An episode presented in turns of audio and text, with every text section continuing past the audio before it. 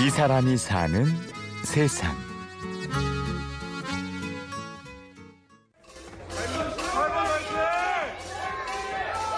2013년 7월 미스터 전북 보디빌딩 대회.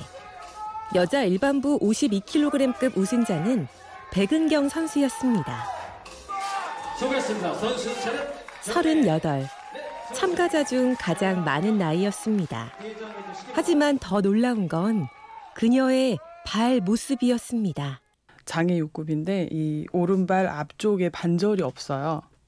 지금 걸을 때는 거의 이렇게 발 날로 이렇게 걷고 다니는 제가 분구점을 가다가 딱 그 너무 큰 차가 저를 쫓아온다는 생각이 들어서 막 뛰어가다가 이 차에 딱 부딪혔는데 제이 아, 어, 사고 난 발이 피부가 다 벌려져 있는 거예요. 충격적이었어요. 전 제 발을 못 봤어요. 그래서 그때 마지막으로 제 발을 보고 초등학교 4학년 때까지는 제가 제 발을 못 봤어요. 너무 무서워서. 초등학교 입학을 눈앞에 둔 어린 나이에 한쪽 발가락을 모두 잃은 백은경 씨. 그러나 그녀의 부모님은 강했습니다. 근데 저희 부모님이 의식을 시키고 싶지 않은 그런 게 있으셨나 봐요. 저한테 매일같이 물어보셨더라면 그래 나 맞아 아팠던 애지 이렇게 생각했을 수도 있는데 그게 아니더라고요. 저 어렸을 땐 이게 어색한가 그런 생각을 했었거든요. 근데 제가 시집을 와서 생각을 하니까 어, 너무 고맙더라고요. 의족으로도 극복할 수 없는 장애. 그녀는 발의 옆날만으로도 걸을 수 있도록 꾸준히 연습하기 시작했습니다. 오른발이 자주 짓무르고 아팠지만 그녀의 걸음걸이는 점점 좋아졌습니다. 제 생각엔 중학교 한 1, 2학년 때 거의 완벽에 가까웠어요. 정말 아무도 모를 정도로. 근데 나중에 친구가 얘기를 하더라고요. 은경아 너 정말 발이 아픈 거였냐고. 어, 나 진짜 아프다고. 근데 나 아무렇지도 않지. 제가 그랬거든요. 사람들이 다 저보고 그랬어요. 걸음을 너무 예쁘게 걷는다고. 근데 이제 알고 나면 좀 깜짝 놀래죠. 상상하기 힘든 어려움을 스스로 극복해온 삶. 하지만 그녀의 표정에는 어두움도 독한 느낌도 없습니다.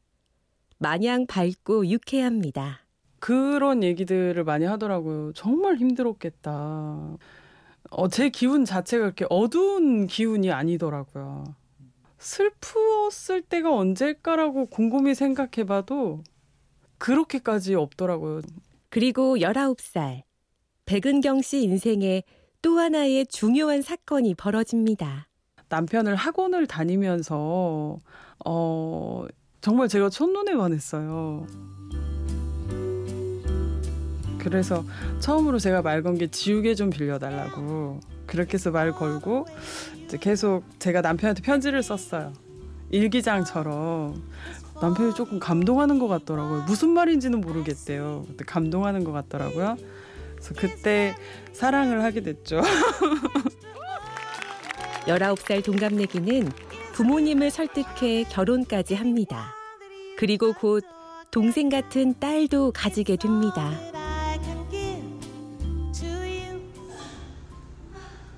자, 스몰 데프 타이플. 장애를 이겨낸 소녀, 19살 꼬마 신부, 그리고 백은경 씨 이름 앞에 이제 늦깎이 보디빌딩 선수라는 수식어가 하나 더 붙게 됩니다. 처음에 재활 치료를 받으려고 보건소를 갔다가 밑에 보니까 체력 단련실이 있어요. 근데 그때 이제 웨이트 기구 조금 손대다 보니까 불끈불끈 하는 느낌이 그래서 제가 맨날 샤워할 때마다 아, 나 진짜 보디빌더 같다고 아무리 생각해도 그러다가 이제 검색도 해보고 관심을 갖게 돼가지고 2013년부터 전북 지역 대회 3연속 우승, 2015년 전국 대회 준우승, 나이 마흔의 보디빌더 백은경 선수의 화려한 이력입니다. 굉장히 두려웠어요. 전 사실대로 말하면 관중석에서 시선이 제 발로 갈 줄 알았어요. 그래서 남편은 너무 걱정을 한 거였어요. 당신 상처받지 않겠냐고. 그러고 올라갔는데 어, 이 사람들의 눈빛을 보니까 제 몸을 보고 있는 거예요. 제 이두를 보고 복근을 보더라고요. 그리고 저쪽에서 남편이 저를 이렇게 하고 웃으면서 쳐다보고 있는데 어, 정말 모든 걸 다 가진 것 같은 느낌. 8월 말에 펼쳐질 전국 대회를 위해 오늘도 한쪽 발에 붕대를 감고 열심히 운동 중인 백은경 씨.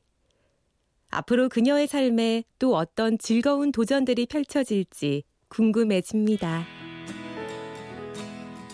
어차피 살아갈 거라면 이왕이면 재밌게 사는 게 좋잖아요. 그게 슬프다고 생각하면 슬프고 힘든 거고, 그게 즐겁다고 생각하면 즐겁고 별거 아니게 되는 거더라고요. 죽을 만큼 힘든 거라면 차라리 그거 별거 아니라고 생각하는 것도 죽을 만큼 힘들다고 생각한 것처럼 쉽거든요. 다 겪을 만한 것이 나한테 오는 거더라고요.